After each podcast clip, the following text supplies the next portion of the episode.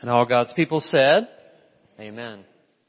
Thank you, Elaine, Stephen, choir. I don't know about you guys, but I was touched by that music. They were on fire today, weren't they? Wow. It's amazing that you can celebrate what God has done in your life and what He's going to do. If you have your Bibles, we're going to be in 1 Peter. For those of you just joining us, we've been going a verse by verse study through 1 Peter. And our series theme is called what? It's on your screen. Holy Hope. And First Peter is a book that not a lot of people talk about because in the book of First Peter talks a lot about suffering. How many of you like to go through suffering? Raise your hand. Nobody, right?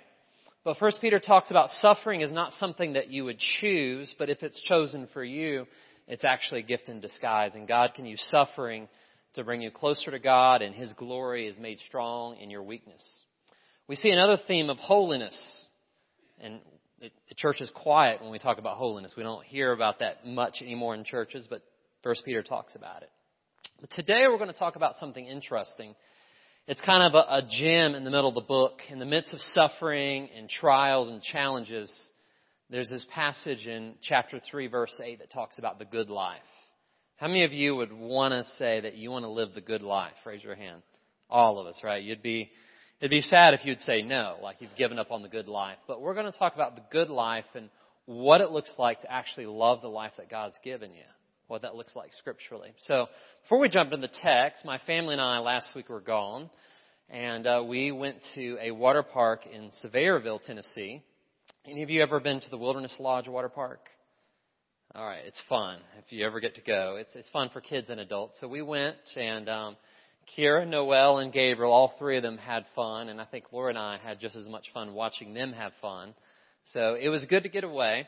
And some of the things I, I as I thought in reflection about kids and time, for those of you who have kids growing up, you'll understand this, but it's kind of a sad way to look at it, but you only have 18 summers with your kids before they hit adulthood. Have you ever thought about that? 18 summers. Kira's already four, so we got 14 left, Lori. So I thought about that. And a second thing I thought about with kids is you never want to lose your sense of awe and wonder. Because kids are so excited and they have this sense of awe and wonder. Why do we as adults lose that along the way? Somehow we lose that sense of, wow, this is amazing. It'd be great to tap into that. And then the third thing that really emerged to me is time spent together as a family or time with your friends is not time wasted. I've never met anyone at the end of their life that said, I wish I'd spent more time in the office. I wish I'd spent more time working. They always say, I wish I would have spent more time with my family and friends. Because your relationships, they carry on. So those are, those are just a few observations um, that made me think about it. So I, I've researched the typical life and how many of you think, let's say in a seven year life, hopefully we live 80, 90, 100, but in the typical 70 year life, how long do you think we spend working? Anybody want to make a guess how many years? Okay, you're getting close. We spend the average of 16 years working. If you add up all the, all the hours, 16 years, that's a long time. 23 years sleeping. Some of you maybe a little bit longer than that. 23 years sleeping. Eight years watching TV. Wow. You know, now they probably need to have a social media section. How many hours have been on social media? Six years eating. That's a lot of eating going on, isn't it? We spend six years traveling. Four and a half years we spend in leisure. So for those of you who are living for the weekend to have fun, you only got four and a half years in the average lifespan. That's not a lot, lot of time, isn't it? The average 70 year old lifespan spends four years being sick. So during those 70 years, four years of that is spent with some type of sickness. Kind of sad, huh? Two years getting ready. I guess the ladies balance that out, right? As guys, it's like a week maybe. I don't know.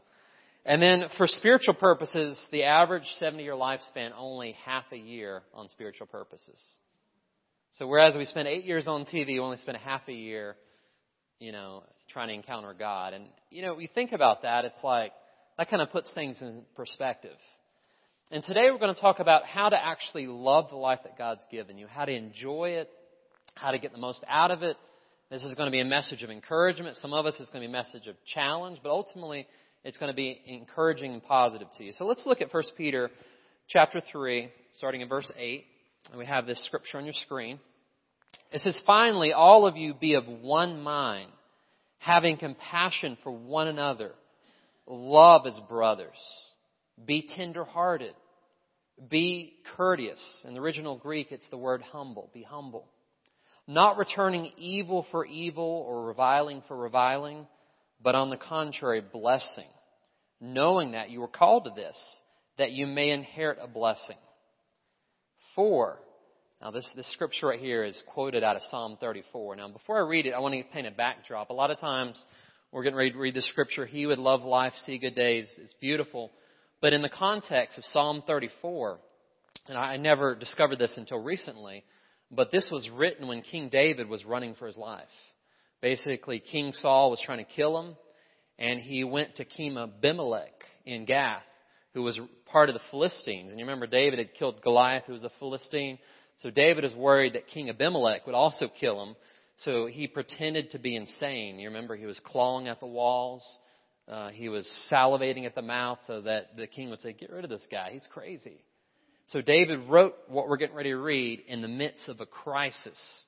So for those who say, I can't enjoy life, I can't have a good time because I'm experiencing crisis, listen, this is right in the center of crisis. And in 1 Peter, you'll read before and after this passage, it's talking about suffering. So no matter what you're going through, you can still love life and see good days. Amen. So it says, He who would love life and see good days, he said, if that's you, if anyone listening to this wants to enjoy your life, here's some things to think about. Let him refrain from evil, refrain his tongue from evil, and his lips from speaking deceit. So he's saying, be careful what you say. How many of us realize that your mouth can get you into trouble? I know very well that's true. and it says, let him turn away from evil and do good. So in other words, if you want to enjoy a good life, you can't really expect to enjoy the life God's given you if you keep on making bad choices. It's just the law of the harvest and work. Let him seek peace and pursue it. So that, that makes sense. If you want to have a good life, you gotta have good relationships, right? So if someone's at odds with you, you gotta try to make peace with them. And then it says verse 12, for the eyes of the Lord are on the righteous.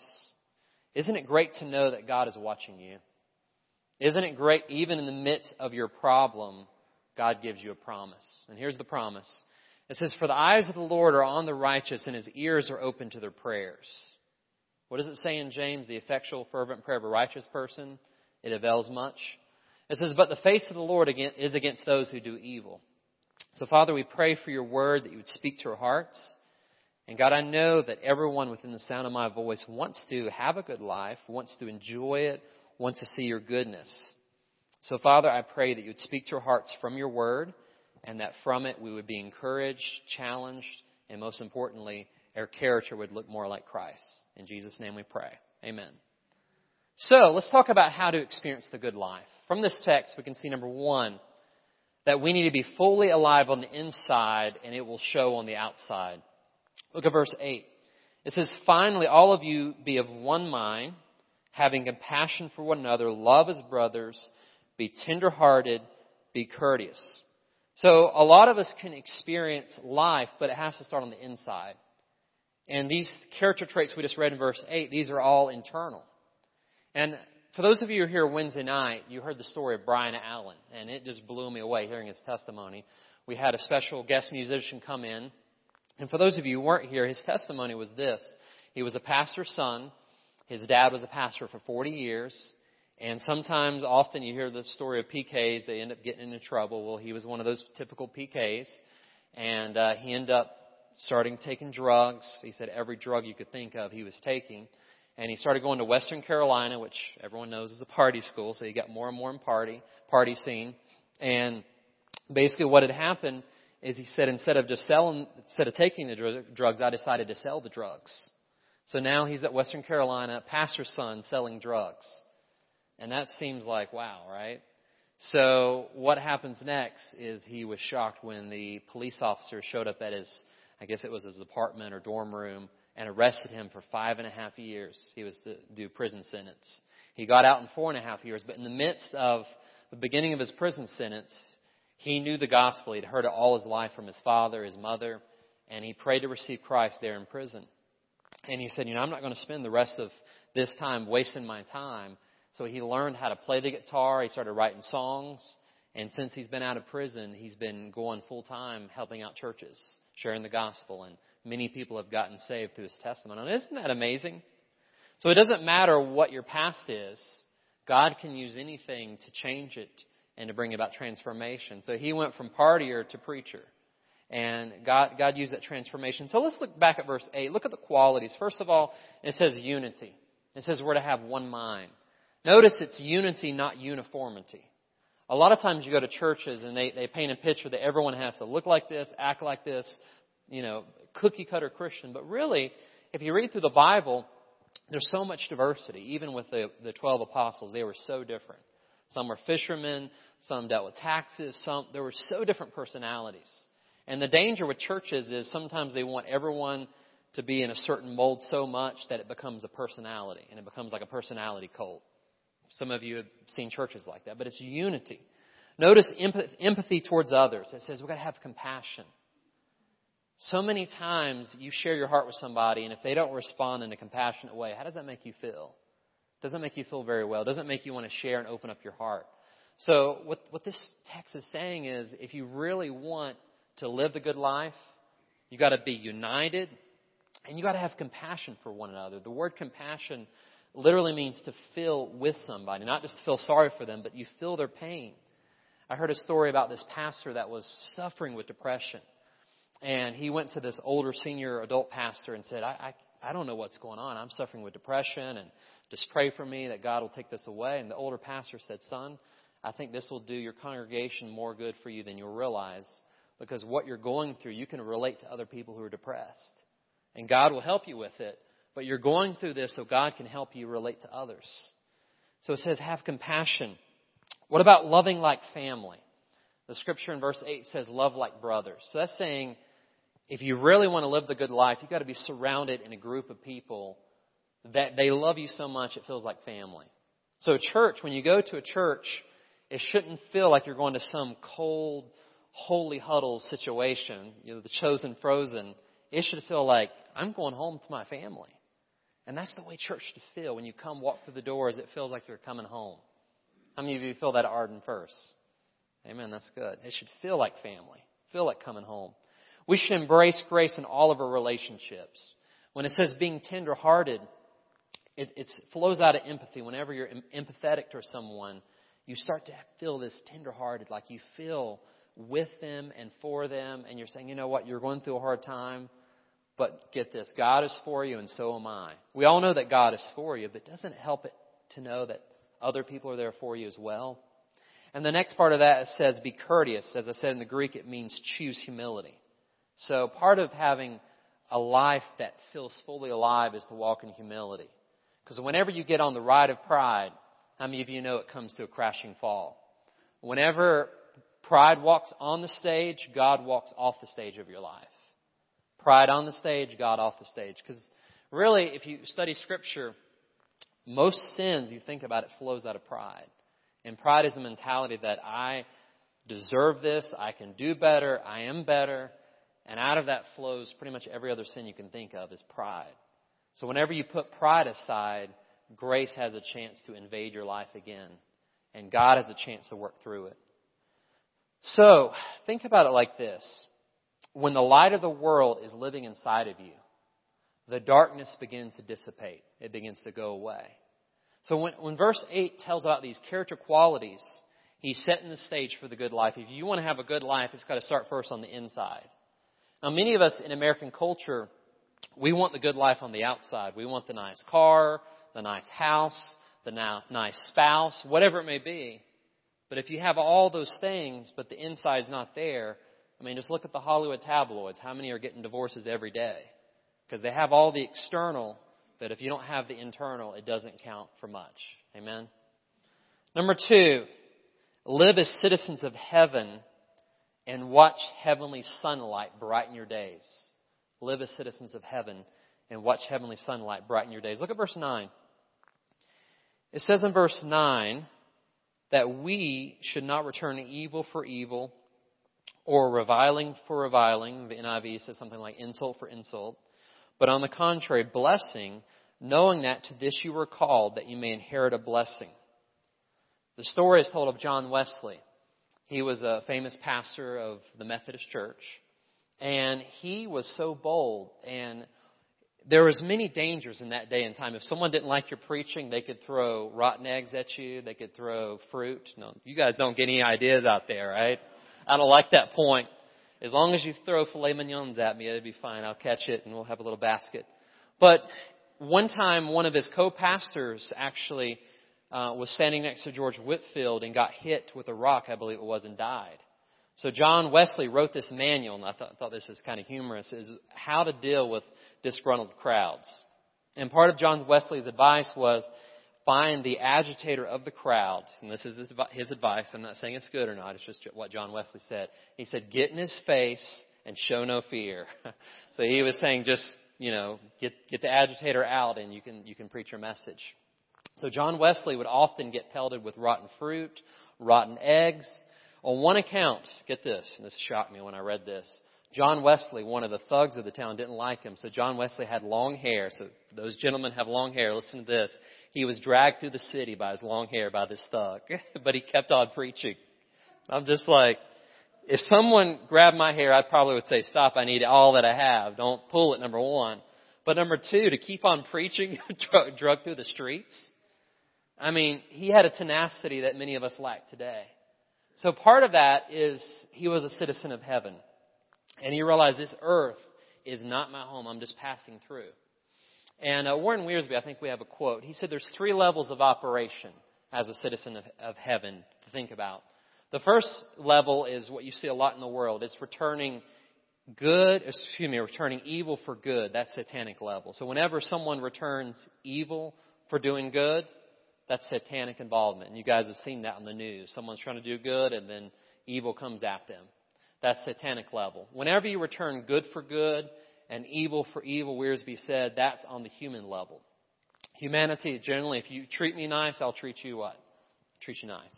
If you treat me bad, I'll treat you the same way, right? Like, kind of that's the human level. But Wiersbe says there's a third level.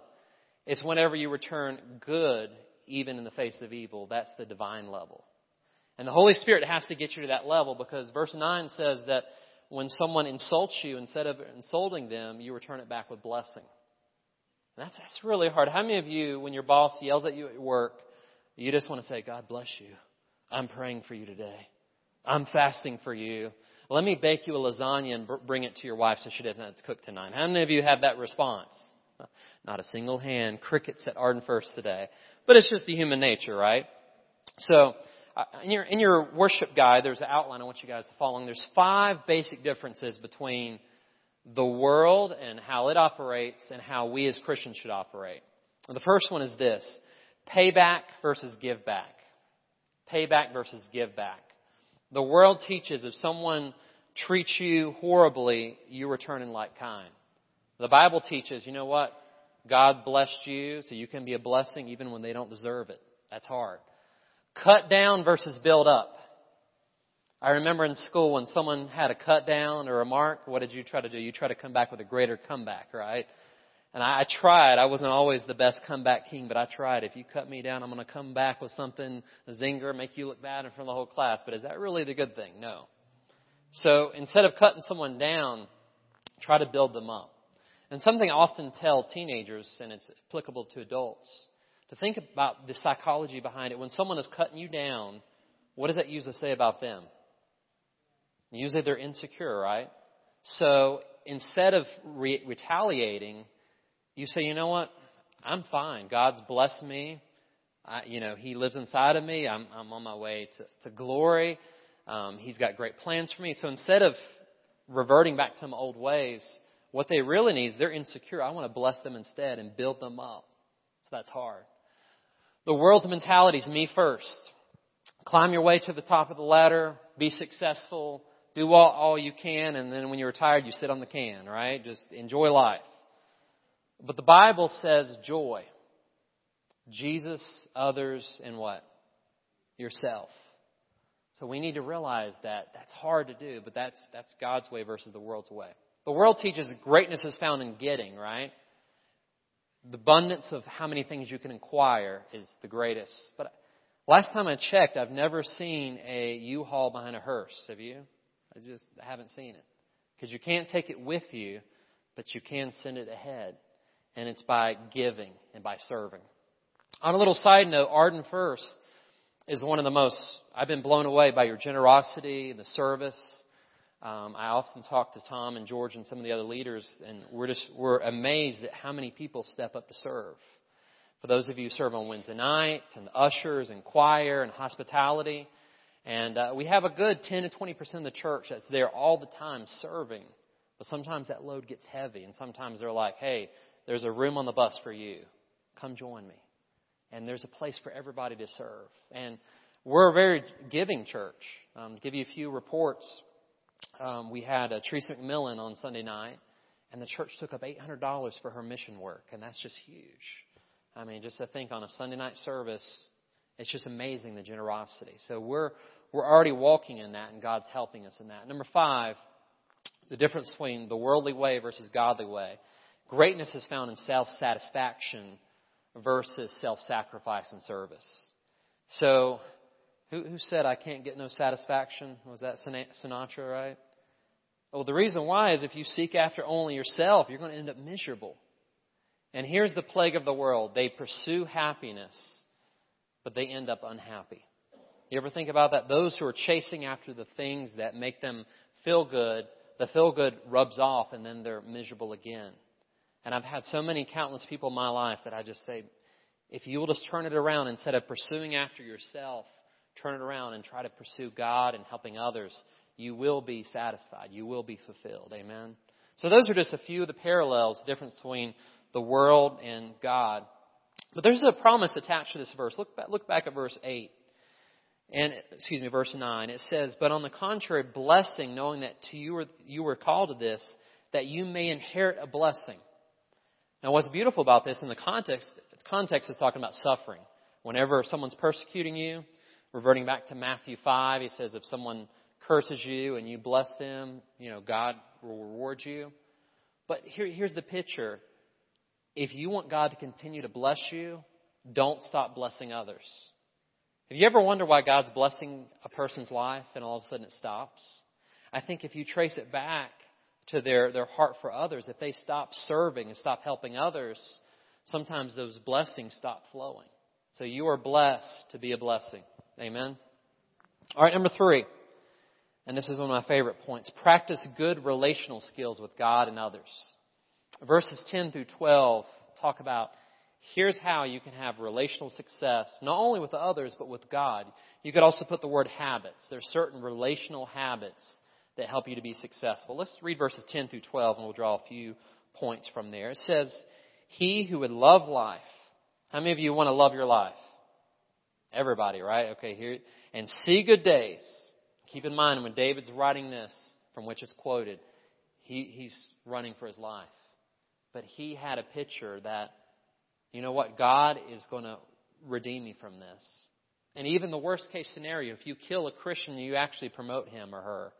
I mean, no matter what happens, my life is going to see good days, and God's, God's going to do something great. So here's the truth for the Christian. The best days are not now, the best days are in front of us. Amen. That's a beautiful picture. So whenever you hear your best life now, well, we live in a fallen world. So the best life, you can have a great life now, but the best life is coming. And God's got it for us. So, it says, let him refrain his tongue from evil and his lips from speaking deceit. Let him turn from evil and do good. Let him seek peace and pursue it. For the eyes of the Lord are on the righteous, and his ears are open to their prayers. But the face of the Lord is against those who do evil. Have you ever met somebody that just lit up a room? They just had some, some they call it emotional intelligence, where you see someone and somehow people are drawn to them. For those of you back in high school, college days, you can remember that person that whatever it was about them, all the energy just kind of focused around them. I remember this guy in high school, and Madison, you're getting ready to graduate, so you'll appreciate this reflection. But this guy in high school, he was like the homecoming king. And I would analyze him, and I'm like, he's just the average guy. Like, why is everybody liking this guy? Um, he he was ordinary in the way he looks. I'm like, why? You know, what is it? He he was just average. But what was distinct about him is he connected with everyone on an emotional level. It didn't matter in the school I went to before I switched to private school. It didn't matter if you were an athlete, if you're a country boy, if you were, you know, whatever category you fell in into the high school economy. This guy could talk to everybody. And because of that, everybody liked this guy and wanted to talk to him. And it was funny. He would walk down the mall and he would like point at people. He'd be one of those guys like, and you'd be, oh, Micah just pointed at me. You know, it's just one of those guys. So here's some very practical things about how to do that, and it's in your outline. The first one is this. Here's how to get the most out of life. Speak life, number one, not death into your daily situations. So the Bible says in Proverbs 18:21 there is power in the tongue and you have the power of life or of death. Now, here's something just to think about. I want you guys to experiment this week. For those people in your life who are always discouraged, depressed, and not feeling good, listen to what they say. It's just an experiment. Are they usually saying, Man, God is good? You know, I'm thankful to be alive, and I'm so thankful that God and or is it usually negative? What do you guys think? So there is a there is a direct correlation with what you speak and how your life is. And I'm not saying you can speak things into existence. I'm not going that far, but I'm saying there is power in, t- in the tongue, the power of life and the power of death. Just look at the difference between Winston Churchill and Adolf Hitler. They both used their words powerfully. One was life and the other one was death. You guys remember the Great Chicago Fire? I believe it was in 1871. I jotted down a few things about it. 3,000 people died. Over 100,000 homes burned down so that people were homeless. Does anybody remember the theory, at least, of how it started? Mrs. O'Leary's cow kicked over a lantern, and we don't know if that's true, but it came near the O'Leary's property, so people speculated. So get this. Your words are like that fire, for good or for bad. And if you speak death into situations, it spreads. If you speak life into a situation, it spreads. So the Bible is clear that your words just got to be careful what you say. And I'm not saying we take it to the furthest extent of you speak things in existence, but your words have an effect. You guys with me? So speak life and not death into your situations. Number two, run away from the bad and run towards the good. So the Bible says that, you know, we're to stay away from evil. How many people in your life do you know that are constantly making bad choice after bad choice and then they wonder why they're not happy? They wonder why their life is the way it is. And it's just like, have you ever heard the law of the harvest that you reap what you sow? I mean, it's just, and I, my heart is full of empathy for these people that if you would just reverse it, the same chain of bad decisions, if you would reverse it and start making good decisions, watch and see what God does. Watch and see how your life changes. Good example, as I mentioned, of Brian Allen. He kept making wrong decisions, but then he shifted it and look at his life now. And the same can be true for people in your life. Number three, my parents used to tell me this. I, I thought it was really good growing up. Be a peacemaker, not just a peacekeeper. Be a peacemaker. You know, the Bible says in Romans 12, as much as depends upon you, live at peace with all people. So, you know, peacemaking and peacekeeping is different. Being a peacekeeper is like, well, I'm not going to say anything. I don't want to offend them or upset them. Peacemaker says, if I don't talk to them, this situation will never be resolved. So the Bible encourages us to seek after peace and pursue it, to go after it. That's the only way you'll, you'll work through it. And number four, and Mrs. Dot and Brother Kirby will love this, keep on praying no matter what. Verse 12, it says, The Lord is open to the prayers of the righteous. Don't you guys love that when you pray to God and you're trying to walk with Him? He hears your prayers in such a way that He wants to answer and come through. So I got a few practical applications before we close. These, these are not in your notes, but these are how to have great relationships with God and with others. So let's talk about God first. The first thing about having a relationship with God is spend time with Him daily. I mean, that's a no brainer, right? Spend time with Him daily. But we wonder if we're only spiritual, spiritually fed on Sundays and maybe Wednesdays, and we're spiritually anemic, we wonder why. Imagine, uh, someone mentioned this the other day about my wife, is Timothy, imagine if you only talk to your wife like once or twice a week. How would that go over? I'm like, probably not very well. I mean, think about every your life in general. If you only brush your teeth once a week, how would that work? Not very well. You wouldn't have very many people sit next to you right now. If you only took a shower once a week, how would that work? So your relationship with God is a daily thing. It's a daily exercise. Number two, keep short accounts with God. Better yet, keep no accounts with God. Confess your sins as they happen. As you fall short of God, to say, God, forgive me. It's funny, a lot of times growing up, we were taught to confess our sins before you go to bed. Anybody ever taught that? Right before you go to bed, make sure everything's clear with God. Why, why wouldn't you confess them as they happen? So that way there's nothing between you and your Savior. Keep short accounts with God. Number three, learn to trust God more today than you did yesterday. And that's something that's a daily walk. Learning to trust Him and walk with Him. So those are some relational tips with God. If you want your relationship to thrive, spend time with Him, keep short accounts with Him, and learn to develop your trust. Okay, here's some tips by way of application for your relationship with others. If you want to have a good life, part of that is having good relationship with others. Number one, you be the initiator in the relationship. A lot of times people want to have friends, but if you don't initiate, if you're not the initiator, you wonder why you don't have a lot of friends. Well, you be the initiator. When in doubt, make the phone call. When in doubt, pick up the call, pick up the phone, make the phone call, pursue good relationships.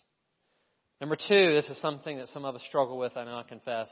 Become a better listener. How many of you struggle with listening sometimes? Know, here's the secret about listening. If you don't listen, you're not learning. You ever think about that? If you're talking, you're already saying what you know. But when you become a better listener, you become a learner. And here's the secret about most people. How many of you would say most people naturally want to talk about themselves? Okay, so here's a relational secret that could be worth the whole sermon for you with, with your friendship with others. If you will ask the right questions and listen, most people will talk the whole time. And at the end of that, they'll say, man, they were such, they cared about me so much. They listened the whole time. Even though you said nothing intelligent, you just sat there and listened, but you asked the right questions. You'll be amazed. You can have such great friendships if you just ask the right questions and listen. Amen. And number four, add more deposits than withdrawals from your friendship account. The thing about it is there's a few types of friends. There's givers, there's takers, and there's fakers. Some people give and they're very generous. How many of you love generous friends? We all like people that are giving. And then there's takers. Those are the people that drain from you. Don't, don't point to the person next to you, but we know they exist. And then there's fakers. Those are people who pretend to be generous, but they're only doing it to get something in return. How many of you met people like that? So there's givers, takers, and fakers. What, what type of friend does God want us to be? We, we want us to be givers, right? So to summarize it, I've got a story about Thomas Carlyle. He was a famous Scottish artist and um, writer and philosopher. And Thomas Carlyle married his secretary. And she was madly in love with him. He was madly in love with her. But the problem with marrying your secretary is he treated her like a secretary even after he was his, she was his wife. How many of you ladies would like that? Nobody, right? So he he was very famous in his day and he would travel a lot. And unfortunately, he didn't spend a lot of time with his wife. And his wife got cancer, and she was on her sick bed. And he kept busy, you know, and he would try to visit her occasionally, but he just kept on with his normal life. And after several months, his wife died, and uh, Mr. Carlyle went to the funeral. And he came back to his house in the downstairs part of his house, and he was reflecting about his, his the woman he loved so much. And he began to think about it. You know, I haven't spent, I didn't spend a lot of time with her. And remorse started, just started choking him up. So he went upstairs into the, their bedroom, and he sat in a chair next to the bed for which his wife was there quite often. And as he was thinking about his wife, he saw her journal lying there. And he's like, you know, I've never read this while she's alive, but let's just see what she thought. And he turned to an entry and it said something like this Thomas saw me for an hour today, and it was like heaven to my soul. I love him so much. And he's just weeping. He turns a page, and it said, I, I've been waiting for the sound of his footsteps down the hallway, but it's getting late. I guess he won't come today. And as he turned by page by page, he was grief stricken in the fact that he had not spent time with his wife. And he flung the journal down, ran down the stairs, and ran back to the graveyard. And he threw himself in the mud. And he said, If I had only known, if I had only known. And that, that story is, I don't know about you, but it touches me. That God wants us to experience a good life. Jesus said it in John 10:10, 10, "I've come that you may have life and have it more abundantly." But the problem is, so many times we get distracted by other things. So my heart for Arden First is that you guys have a great relationship with God, and you guys have great relationships with each other. Because really, that's what life's all about, right? Love God, love others with everything you got. So here's your take-home truth as we get ready to um, embark on the rest of the day, I want you to think about this. This is the, the, the message in a sentence. If you want to live the good life, start on the inside and work your way out. So it's not about, it's nothing wrong with having things, mind you, but it's about the inner qualities that are most important. Those are more important than any things you may have. If you work on the inside of you, it will show on the outside. So here's some family questions as you have lunch together, dinner, as you take the kids to school this week. These are some questions to talk about. One is one practical way to grow in your relationship with God. That's something to think about. Well, we talked about spending time with Him every day. What, what does that look like? Number two, what is the best relationship skill that has helped you in a relationship with others? And in fact, I would like you guys to email me your answer to number two because I'm always interested in having better relationship skills. I don't know about you, but I want to grow in this and I want to learn. So you guys send me some tips. Um, you know, so maybe some creative ideas you have, and that would be great. So preview for next Sunday before we close in prayer is it's what day is next Sunday? Father's Day, right? So here's the challenge. Even if your husband does not go to church, this is the one day of the year I want you to drag him to church, and here's the reason why. It's going to be an entire service designed for men. And ladies, that doesn't mean you drop out next Sunday. But there's going to be some competitions going on, some fun stuff. I can't tell you what it is. But uh, I plan on having some Field and Stream gift cards to give out. How many of you men are competitive? Anybody? Okay, for those of you, okay, it's O'Neill versus Tom versus Lee versus Aaron. I don't know. We'll figure it out. We're going to have some some fun stuff during my sermon, and uh, there'll be some some some guy stuff involved. So I can't can't disclose it or you won't come, right? It's going to be fun. So next Sunday, it's bring your daddy, bring your husband to church day. All right, you guys ready for the challenge? All right, well, let's close in prayer. Father, you are good and your love endures forever. And Father, I'm th- I thank you for 1 Peter 3, 8 through 12, that in the midst of suffering, in the midst of a fallen world, you ask the question, who would love life? Who would like to see good days? And God, that's my prayer for the whole audience. So Lord, my prayer, first of all, is for anyone that's never entered into a relationship with you through Jesus Christ, that today would be the day that they receive Christ by inviting Him into their lives and asking for forgiveness of their sins. And Father, the second thing my prayer is, is if some are struggling in the relationship with their family, maybe it's a father here that says, Man, I realize hearing the story about Thomas Carlyle, I haven't spent enough time with my wife or my kids, and God help me. I don't want to have that regret. God, maybe it's a, a student here today that realizes they need to work on some, some godly friendships and they need to practice better relational skills. I don't know what it is, Father, but work in each and every heart. Right now, with no one looking around, would anyone say, Pastor Timothy, you know, you mentioned that relationship with God, and I've never given my life to Jesus Christ. So today is my day of salvation. I want to surrender my life to Him. If that's you, no one looking around, just slip up your hand. I want to pray for you. Anyone at all? Timothy, I need to receive Christ.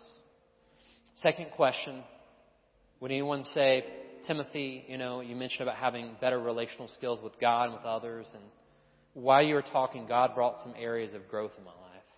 Please pray that I'll grow in these areas. If that's you, raise your hand. I'm raising my hand with you. Thank you. Father, you see our hearts and our hands. Ask and pray that you would do your work like only you can. We love you and thank you. God, help us to love the life that you've given us and help us to live to see better days ahead for our families, for our church, and for our community. In Jesus' name we pray. And all God's children said, Amen. If you guys will stand, we have our hymn of invitation. Pastor Adam and I will be at the front. If you have any prayer concerns, we'd be glad to pray for you.